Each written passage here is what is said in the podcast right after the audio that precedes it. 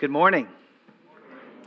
My name's Drew. I'm one of the pastors here. Let me add my welcome to Aubrey's. It's very good to be with you this morning. All right, first things first. Raise your hand if you, like me, uh, still have a certain evergreen conifer with lights and ornaments hogging the attention of your living. Yes. You naughty, naughty Anglicans. what are we going to do with you? Uh, pray that you don't end up like Mike and Joetta Deaton, who just ended up succumbing to Christmas fever and uh, now line their living room with Christmas lights year round. yeah. Joetta can get away with it because she's an artist. But for the rest of us, it's time to move on. And why is that? It's because today, as Aubrey mentioned earlier, marks the beginning of a new season in the church calendar. Today is the feast of the Epiphany. It's the culmination. It's what, uh, it's what the Christmas season has been leading us toward. And it also begins what's called the season of the Epiphany, which runs until Ash Wednesday, the beginning of Lent.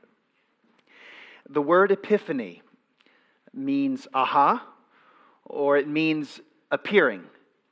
It refers to the star that appeared to the wise men uh, in our gospel reading. And during Epiphany, the church all around the world celebrates the manifestation of Jesus as the Savior of the whole world.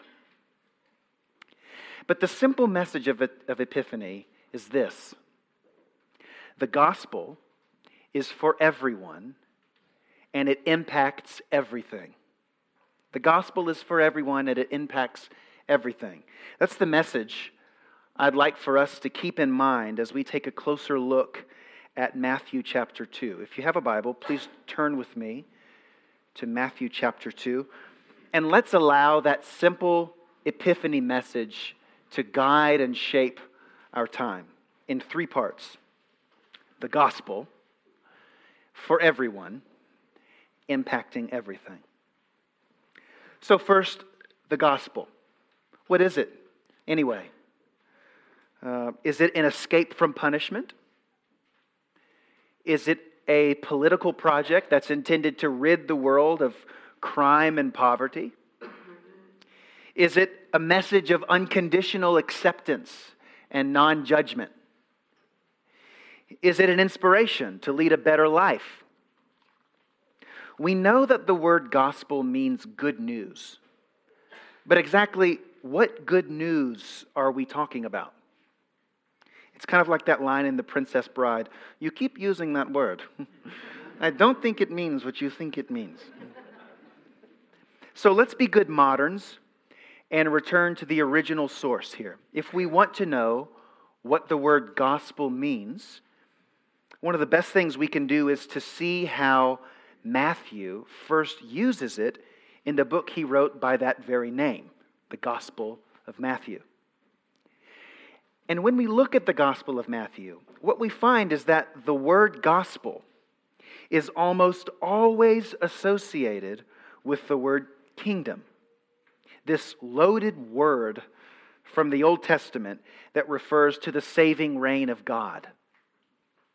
So before we look at chapter 2, flip over to chapter 4, verse 23. Chapter 4, verse 23. Here is the first time the word gospel is used in the New Testament. And Jesus went throughout all Galilee, teaching in their synagogues and proclaiming the gospel of the kingdom. Literally, the good news about the kingdom, and healing every disease and every affliction among the people. This gospel of the kingdom, this is what becomes Jesus' main message throughout his whole ministry. Uh, it's the good news that in him, in Jesus, the long awaited kingdom of God has finally arrived. Now, what does this mean? It means primarily that God is now taking charge of a world that has rebelled against him. And that's not to say that God wasn't reigning to begin with. God has always been reigning, and he will continue to reign forever. But the point is that the world has not always acknowledged that rule. In the Old Testament, God didn't bring his rule to bear in a complete way. Uh, it says that he winked at sin. But now, Jesus says, no longer. He's going to take charge. He's going to put things back the way they should be. Injustice has filled the earth. God's going to make it right. War has filled the earth. God's going to form a humble and meek new humanity. Sickness has filled the earth. God's going to get rid of it, He's going to heal it. God's going to fix everything. But all this depends on God taking His throne. And this is what Jesus is saying God is about to take His throne, and He's about to deal with all the injustice and evil and sin and wickedness. So, returning now to chapter 2. In chapter 2, verse 6, when the chief priests and scribes quote that prophecy to Herod and, and tell Herod that Israel's ruler is coming, they're not just playing Bible trivia. Oh, I know. Or, or doing a sword drill like we used to do decades ago in vacation Bible school. They're announcing the gospel. Never mind for the time being what they believe about Jesus. What I want us to see is that they're announcing to Herod the good news that Israel has held on to for centuries that God Himself would one day return, that He would come back and fulfill Israel's wildest hopes and dreams that the Old Testament recounts. This is the gospel. It's an announcement. Uh, in the words of CNN, it's breaking news. So just imagine that headline on the screen Breaking news, possible sighting of Israel's God returning to earth. World leaders perplexed. So, do you see the Jewish origins of our gospel? It's about the King of the Jews uh, and the people of Israel and the land of Judah being redeemed. And all of this is happening in a rinky dink town called Bethlehem in a forgotten corner of the Roman Empire called Israel. It makes you think, doesn't it? What on earth does this have to do with us? How exactly did we get wrapped up in all this? And not just us, but the whole world, billions of people around the world. What happened? Uh, Epiphany reminds us that this gospel, although centered and originating around this people called Israel, is about more than that. The gospel is for everyone. Look, at, look with me at verses 1 and 2, the beginning of our story. Now, after Jesus was born in Bethlehem of Judea in the days of Herod the king, behold, wise men from the east came to Jerusalem, saying, where is he who has been born king of the Jews? For we saw his star when it rose and have come to worship him. You know, the Gospel of Matthew is often called the most Jewish of all four Gospels. Uh, if you flip back a page, you'll see that it begins with this long genealogy that bores some people to tears, but it, but it, it gets us rooted into the Old Testament. But interestingly, the first people in Matthew's gospel who are drawn to worship Jesus are Gentiles. That's who these wise men, these magi, are. They're Gentiles, non Jews, and probably from Persia. So they're astrologers, uh, looking at the stars and constellations. They're scientists, studying the complexity of creation they're bookworms and scholars, reading all sorts of books, and likely the Jewish scriptures, which they probably encountered a few centuries earlier when Israel was in exile, and were probably keeping on their coffee tables as a keepsake. But they'd read it. But here's what makes these wise men really stand out it's their astounding openness, it's their humility. They're scholars, but they're not skeptics. And that's something we moderns don't really have a category for, unfortunately. Because in our age, knowledge begins with skepticism, knowledge begins with doubt, with this balking attitude toward the accomplishments of people in the past. But these wise men, they're different. They're coming from one of the greatest empires on the planet with all kinds of access to the latest technology, the newest ideas, and the greatest comforts. I mean, it's Persia. But what stands out is that the starting point of their knowledge is God. Whoever He is, whatever He is, wherever He is. And it's so easy for us to focus on who these men weren't rather than who they were. So these men probably didn't pray the Psalms every day uh, or recite the Jewish Shema. They didn't tithe or keep the Sabbath or follow the dietary laws and regulations that the Jewish people were expected to do. But they had a posture of intellectual humility. They were more ready to doubt themselves and their own knowledge than they were to doubt God's revelation to them. And so, what does God do? Well, He meets them where they are. And isn't this so incredibly kind of God? God notices not what they aren't doing, He notices what they are doing. Um, he sees where they are looking, and He brings them close to Him in whatever way He can. In this case, it's by a star. Now, contrast this with Herod and the Jewish leaders. They know it all, uh, especially the scribes. They know all about this coming king, but they don't take the six mile walk, the six mile journey to go and see him. God has been speaking to them clearly and for all these years, and now they refuse to come. And it's not just them, right? We see in verse 3 that it wasn't just Herod who was troubled, it was all Jerusalem with him. This is really bad. This, this attitude has spread and festered, not just in the palace, not just in the schools of religion, but among all the people of this most prominent city. God had made Israel for the purpose of being a light to the nations to bring them in. They were the ones who were supposed to be leading the way. And we see glimpses of this in the Old Testament with King Solomon. Uh, that's what our psalm was about. And how uh, the nations streamed to Israel because of his wisdom and, and gave gifts to beautify the temple he was building for God.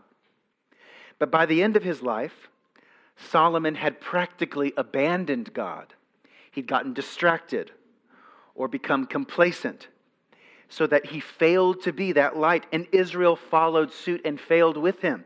That's the story of their career. That's the story we need to know as we're reading this passage. It's not that God wasn't leading them or he wasn't speaking clearly, it's that they had stopped listening and that they were refusing to follow his leadership. That's what's happening here. Herod and the scribes refuse to visit and worship Jesus so God, who will be worshiped, invites those who actually will respond to him. And surprisingly, that's these pagan, wise men, astrologers from the East. This is what Epiphany is all about.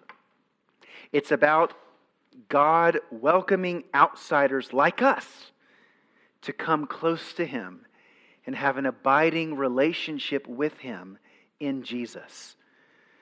Think about it. Who in the world are we that we should be invited into this ancient, sort of obscure people Israel's story? In the grand scheme of things, what is Harrisonburg, Virginia? Who am I? Who are you? If uh, most of us have never even been to Israel, if we hadn't been taught about it, we'd probably think about it just as much as we think about, I don't know, Luxembourg or Wales or Guam. If we have any Guamites in the room, I apologize. But what happened was that God came to us. And it might have been through the teaching of your parents, or through a friend who invited you to church, or in a powerful experience that strangely drew you in. These events are glimpses into something beyond the ordinary. It's like the Star of Bethlehem. These events are stars placed by God in the course of your life to direct you, to lead you to your fullest life in Him. So think about where God might be leading you right now, how God might be leading you. He's not absent. If He can speak to the Magi through a star, certainly He can speak to us who are in Harrisonburg through the mundane and the ordinary if we have eyes to see. What is He doing that appears so ordinary to you that you might be able to look through and see the traces that He's leaving? That's, that's the thing about Epiphany. It's not a one time event. Uh, it alerts us to the way God always works. He has not left the world bereft of His presence. He leaves hints and signs. And these are trails to be discovered by anyone who seeks to pursue the holy in daily life. God showed up, and He keeps showing up in our world in Jesus. And the more we live deeply into Him and calibrate our imaginations according to Him, the more likely we are to experience the depth and breadth of God's love for us. His love is for everyone. You don't have to work for His friendship, you don't have to make it happen. All He asks is that you be open to His leading, that you be open and that you try to follow the path that He's laying out for you. So the gospel is for everyone. This gospel, it's for everybody in the whole world, not just Israel, but we can't stop there. The gospel is for everyone and it impacts everything. After the wise men visit Jesus and worship him, Matthew tells us at the very end of our story in verse 12 that they departed to their own country by another way. Remember, Herod had told them to report back to him. But after they meet Jesus, everything's different. Their whole way of life is different, and they can't go back the way they'd come. It reminds me of the conversion of a Christian who lived in the fourth century, St. Augustine. He lived a pretty wild life. Um, he'd taken more than one mistress. He'd fathered at least one child outside of marriage. And he'd run from the Christianity that his mother Monica tried to instill in him.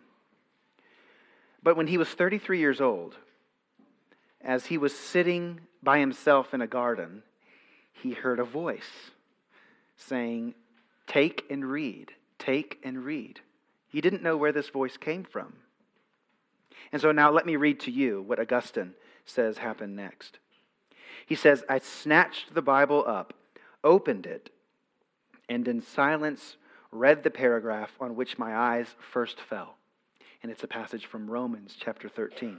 He reads, Not in rioting and drunkenness, not in sexual immorality and sensuality, not in quarreling and jealousy, but put on the Lord Jesus Christ and make no provision for the flesh to fulfill its desires. He says, I wanted to read no further, nor did I need to, for instantly as the sentence ended, there was infused in my heart something like the light of full certainty, and all the gloom of doubt vanished away. I imagine this was something like what the wise men experienced. When we meet Jesus, everything must change.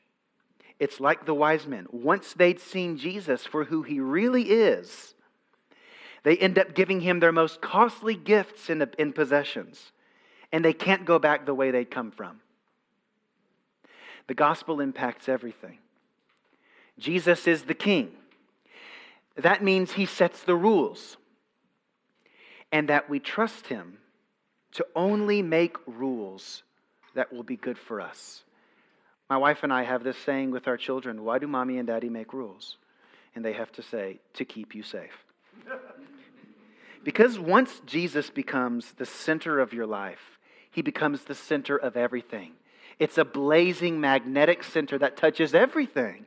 The reason for everything you do or don't do becomes him. He becomes the center of your finances so that now what you spend and save is directly related not to your own will and plans for your life, but to His. He becomes the center of your sexuality so that now you only use your bodies and give them in ways that honor Him. He becomes the center of your health and fitness. This is an example you can only use at the beginning of the year, right? so that now you exercise and eat well, not for vanity's sake, but for Him. But still, let's kick it up a notch. Because one thing that's absolutely clear in this passage is that the gospel impacts everything, including politics. Herod knew this. That's why he started wringing his hands and scheming for a way to eliminate the threat. Now, it's true that for many people in the modern period, Christianity has been seen as an apolitical religion. Uh, in school, we're taught about the evils of Western Christendom and all the religious wars and violence that happened in Europe as a result. And so, as the story goes, as we've grown out of that and become civilized and come to the new world, uh, we've successfully now separated politics and religion. But the problem is that in order to do that, we have to radically, exchange, uh, radically change what the word religion means. And the Bible doesn't really help us in that project because in the Bible, Israel's a theocracy and Jesus won't keep his mouth shut about this thing called the kingdom. But we temper that every chance we get, right? We say that Jesus' kingdom is a spiritual kingdom, that it doesn't really have to do with things on earth. Or we point to the fact that Jesus really did say to Pontius Pilate, that his kingdom is not of this world. And then we'll point to Paul in the book of Romans, who says that Christians should submit to political authority. And we say, see, uh, Christianity doesn't have a bone to pick with politics, it's apolitical, it's about souls and eternity. But that doesn't solve the problem that Jesus really did claim to be a king. And when he announced to be a king, when he was announced to be a king, all the earthly rulers got really nervous and went into Nero mode, killing innocent people and holding on, clutching the power that they had with a white knuckled grip. You see, Jesus doesn't deny that he is a king or that he has a kingdom on earth. What he denies is that his kingdom is anything like Herod's anything like Pilate's, anything like Caesar's. But he admits that he is a king with a kingdom, and the whole ancient world knew it. A big part of the gospel, then, a big part of the good news is that God is restarting politics. And he's already begun in Jesus. He's creating a new nation, a new Israel, a new people who are the very nucleus of his project, the church. It starts with Jesus, who leads the way. And then he's joined by, well, he's joined by the very people who've been burned and victimized by the corrupt earthly rulers, the people who have been neglected, the blind, the lame, the deaf, the poor, the weak, the ashamed, the broken, the weary. Epiphany tells us that this is who we once were.